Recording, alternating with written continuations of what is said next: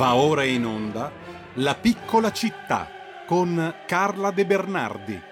Le storie che il cimitero monumentale di Milano racconta.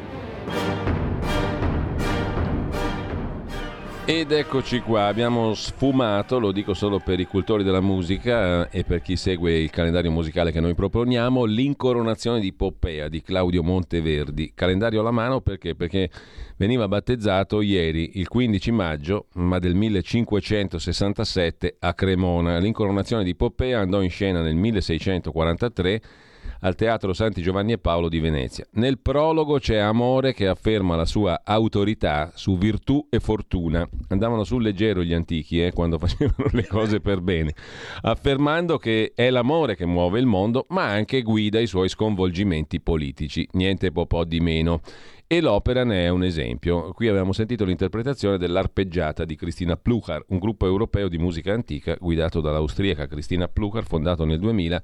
Googlatelo perché fa robe bellissime. Allora, mm, robe bellissime le facciamo anche qua nella nostra rubrica La piccola città con Carla De Bernardi che vedo in collegamento video. Sì, Questa ecco. mattina avevamo eh, l'improvvisazione ehm, totale alle porte, ma tu ci hai prevenuto, Carla, perché sì. hai mm, deciso di parlare di un argomento del quale ti lascio subito uh, parlare. È bellissima l'improvvisazione, io stavo già preparandomi delle domande piccanti sulla tua vita ah, professionale, privata, per, per, conoscere meglio chi sei e quindi lunedì prossimo. Lunedì prossimo tieni pronte le domande piccanti, io sarò sincerissima Be- e dirò delle cose sconvolgenti. sconvolgenti. No, mm. Prima mi è venuta questa illuminazione perché sì. mi sembra, adesso io non sono una sportiva, mm-hmm. ma mi sembra che ci sia stata o ci sia o ci sarà presto, appena stata la, la Giro d'Italia. Sì, eh sì, sì, è in corso. È in corso. Eh. E allora ho detto, perché non parlare del fondatore del Giro d'Italia? Eh, mi sembra giusto. Eh? Mi sembra giusto, vedi che il cimitero monumentale di Milano non è che ci porta solo a Milano, ma altrove e dappertutto non solo a volte in Italia, perlomeno adesso a fare il Giro d'Italia. Dici tutto, Carlo. il Giro d'Italia, perché il fondatore del Giro d'Italia, l'inventore, cioè quello a cui venne in mente il Giro d'Italia nel 1909, è un tale giornalista che si chiamava Tullo Morgagni. Eh, a Milano c'è via Tullo Emanlio Morgagni, dove io ho abitato, per quello lo dico, alla Maggiolina, perché sono due fratelli che sono ricordati in una targa stradale insieme, in una via insieme. Allora Tullo fondò eh, scusami, c'è, c'è, anche a proposito di inventò, c'è anche proprio un libro di Domenico Guzzo, Tullo Morgagni, il giornalista volante che inventò il Giro d'Italia. Chiudo parentesi. Vedi? Vedi? E allora Tullo inventò, eh, fondò lo sport illustrato, il secolo illustrato, non so se da solo o con altri, però non sono andata a guardarmelo perché mi interessa Tullo poi il Giro di Lombardia nel 1905, la Milano-Sanremo nel 1907 e il Giro d'Italia nel 1909, quindi un'attività indefessa. Eh, nella foto vedete il monumento a Tullo Emanlio Morgagni che è bellissimo, eh, le sculture sono fatte da... Ehm, ah cavolo, adesso ve lo dico, porco cane, comunque l'architetto Enzo Bifoli, è un monumento deco stupendo in cui sei figure femminili con un, soltanto un sudario, un, ve, un, velo più che un sudario, eh, mimano una specie di danza, una specie, sai, ma a me ricorda il nuoto sincronizzato e stanno spegnendo la fiammella della mh, vita perché è un monumento funebre. E poi ci sono tutte delle iscrizioni di cui adesso vi dirò. Sullo sfondo c'è un mosaico eh, azzurro. Intanto scusate se esito, ma sto andando a guardare sulla mia Bibbia, che è mm. la eh, Ornella Selvafolta, sto andando a guardare chi è lo scultore di... Ah no, perché Enzo Bifoli. Enzo... Andatevelo a cercare. Enzo Bifoli, Enzo Bifoli se non sbaglio. No, Bifoli, Bifoli è no. l'architetto, questo è un equivoco che c'è sempre stato. Eh. Bifoli è l'architetto e lo scultore è un altro. Ecco, qua sul sito, sul sito del comune, bisogna che tu glielo dica Carla, perché sul sito del comune è indicato Enzo Bifoli, architetto e scultore. Non lo so, perché l'hanno eh. preso dalla signora Selvafolta che peraltro è un genio e la sua guida è una Bibbia, però noi abbiamo trovato alcune cose che divergevano anche da Ornella, che peraltro è una carissima amica, una di queste è la, l'autore della, della, Morgagni. E adesso ho la guida di, di, di Iaca che lo riporta a portata di mano ma abbastanza lontano, quindi non voglio mollare mm. lo schermo e magari alla fine, alla fine me lo, me lo ricordi che lo vado a vedere sì, rapidissimamente. Sì, sì. Allora, è un monumento bellissimo e quest'altro monumento che vedete invece è quello di Ludovico Montegani e di Umberto Guarneri. Allora, perché c'è un legame tra di loro. Allora, eh, Tullo, eh, oltre a... Eh, vabbè, inventò tutte queste cose, il Giro d'Italia, la Milano-Sanremo, il Giro di Lombardia e morì il 2 agosto 1919 mentre eh, stavano facendo lui e Luigi Ridolfi, che era un asso del volante, Luigi Ridolfi e Guarneri e Morgagni stavano eh, colladando un Caproni che da velivolo di guerra era stato convertito a velivolo civile. Si vede che non l'avevano convertito tanto bene perché nel cielo di Verona a un certo punto il velivolo tenta un atterraggio di fortuna, le ali si piegano e non c'è scampo per nessuno Alcuni si buttano dall'aereo tentando di salvarsi, ma muoiono tutti, Tullo Morgagni e Ridolfi compreso. Mm. Di Ridolfi c'è un divertente aneddoto perché intanto eh, perché a un certo punto incontrò eh, non so dove, se per strada o all'aeroporto probabilmente, all'aeroporto eh, un matador, Luis Freik o Freik, che dir si voglia, che aveva perso l'aereo per la Spagna dove aveva una corrida, quindi sì, si incontrano ovviamente all'aeroporto. E allora Ridolfi gli dice che lo porta lui e lo carica sul suo aereo e lo, e lo, porta in Spagna con un'ora e mezza di anticipo rispetto alla, alla, corrida. Lui rischiava di non arrivare e invece grazie a Ridolfi arriva addirittura in anticipo. Per gratitudine eh, questo eh, Matador che si chiamava, era detto il re delle spade, taglia la coda al toro come d'usanza, una roba cruentissima, lo sappiamo, a cui siamo tutti contrari, ma, ma lo, lo, fanno, e che si chiama il rapo, la coda del toro, e la eh, dona, la, eh, la, alza in, in eh, omaggio al, a chi gli ha eh, dato questo passaggio salvando la corrida. E, e, quindi Ridolfi e Morgagni muoiono tutti e due. Eh, quando muore Ridolfi, il eh, duce va al suo funerale a Forlì e allora vediamo che al funerale di Ridolfi a Forlì lo porta eh, un altro asso del volante che era, ehm, che era, che era, che era Ludovico Montegani e c'è anche il, il monumento, l'avete visto prima, quello di bronzo. Ludovico Montegani a sua volta riposa insieme a un altro asso del volante che eh, si chiama appunto Umberto Guarnieri, perché loro morirono insieme cadendo nel Ticino. Quindi mh, l'opera è fatta dal fratello di Montegani, che è un grande artista che ha fatto tante opere al Monumentale, e ehm, il legame è appunto che Montegani portò il duce ai funerali di Ridolfi e poi morì cadendo nel Ticino insieme a Umberto Guarnieri. Quindi questi assi del volante, quattro assi del volante, tutti finiti, eh, poverini, male eh, morti in volo, ma che forse mm. se sei un asso del volante morire in volo tutto sommato non è un destino così tremendo, e, o perlomeno si, si, dire, si, compie il tuo destino. Un mio amico, tra l'altro, che era un pilota, eh, come si dice, dilettante, ma che volava tantissimo, quest- qualche mese fa eh, è caduto col suo aereo a, a, a Milano e, ed è morto e aveva 85 anni, quindi io quando me l'hanno detto ho detto beh un bel morire perché se tu sei appassionato e alla fine di una lunga vita muori eh, facendo quello che ti piace di più, tutto sommato, è come chi muore facendo sesso, no? no adesso sto scherzando. Eh, invece chi era Manlio Morgagni? Eh, Manlio era il fondatore dell'agenzia Stefani, che tu dovresti sapere. Eh sì. Eh, L'antesignana dell'Ansa. dell'Ansa eh, giusto? Sì. esatto, esatto. L'antesignana della la mamma dell'Ansa, hai detto bene. La mamma dell'Ansa, la mamma di tutte le agenzie, come se ti ricordi quando si diceva la madre di tutte le battaglie, la madre di, tutte, eh, ecco, sì. la madre di tutte le agenzie eh, di stampa. Mm, Maglio eh, Morgani era fedelissimo. La fascistissima agenzia Stefani.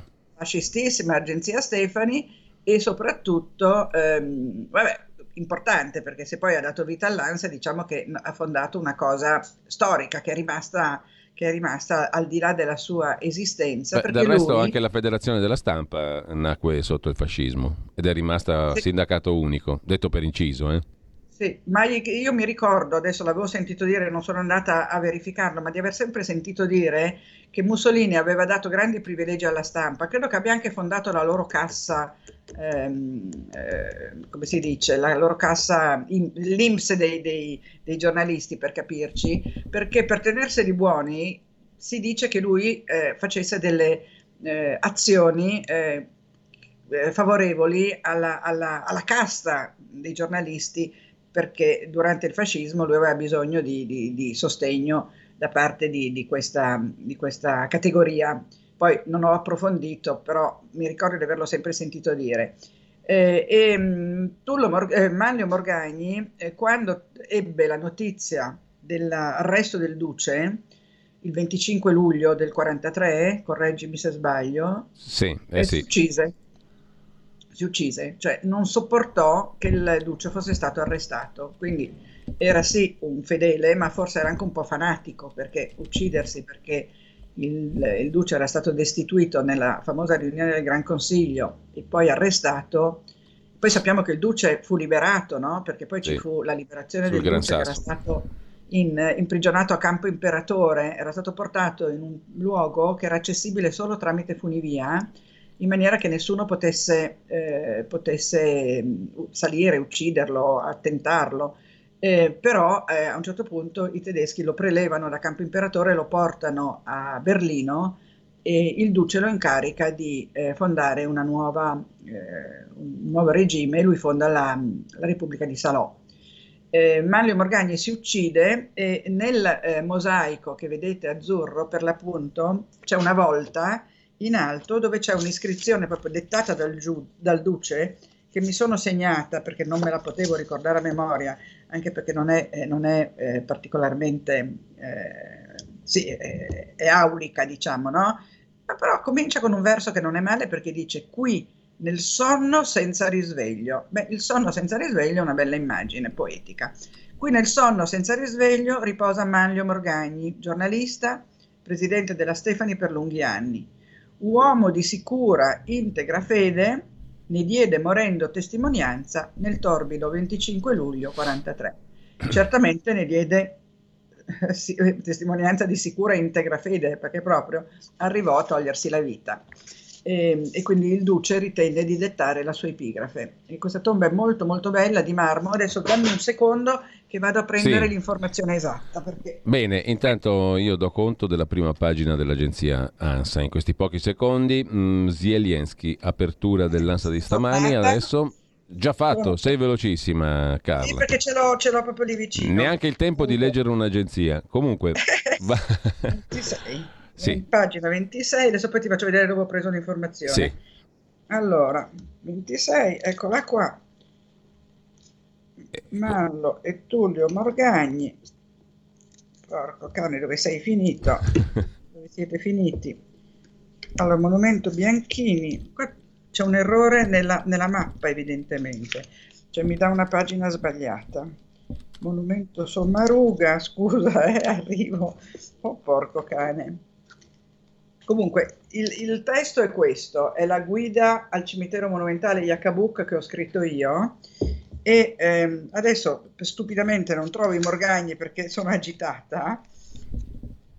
Adesso però te lo dico. No, no non ecco possiamo qua, rimanere con... Eccolo, meno male. Non trovato. Non potevamo allora, restare... Morgagni, eh? Non potevamo restare con la suspense. No. Allora, lo scultore è Guido Micheletti, to, il, il, l'architetto è Enzo Bifoli. Eh, sono sicurissima di questo e, e, lo segnalerò al comune, anche se il comune non ama che gli si segnalino degli errori. Eh beh, ma poi, se c'è un errore va corretto, mi sembra il minimo. Mm. Sì, eh, certo, però poi no, eh, cosa succede? Che il comune mi prende per la saputella, quella che fa così col dito, dite avete sbagliato. Siccome i rapporti col comune non sono facilissimi, e ti spiego perché. Eh. Perché le amministrazioni hanno delle loro logiche, è, è chiaro, e delle logiche anche molto eh, vincolanti e molto, mm. eh, molto rigide, no? Sappiamo, la burocrazia è un, è un golem. E, e, gli piace molto porre dei veti, eh, perché questo è più semplice che, che, che fare altro. E, e noi cittadini di buona volontà, che facciamo i volontari e che quindi non siamo soggetti alle regole, alle restrizioni burocratiche, siamo vissuti come un aiuto quando facciamo quello che vogliono loro eh beh, e come dei rompiballe quando facciamo qualcosa di nostra iniziativa. Eh, mi sembra Quindi, corretto. L'amministrazione si sta sempre sulle uova, perché non sai mai se stai facendo una cosa che loro apprezzeranno o se ti sgrideranno. Non sai quante volte mi hanno sgridato ma anche sbagliando, scusa se lo dico, cioè dicendo lei, signora De Bernardi, ha fatto questo e quello, cose che io non avevo affatto fatto, ma che erano state interpretate così. Quindi io prima di dire al comune, guardate che sul vostro sito c'è un errore, vado molto, molto... Vabbè, cauto. glielo scriviamo noi, dai, glielo scrivo io. Cittadino, allora, cittadino milanese. Mm. Bifoli l'architetto e il, il, lo scultore è, è Micheletti.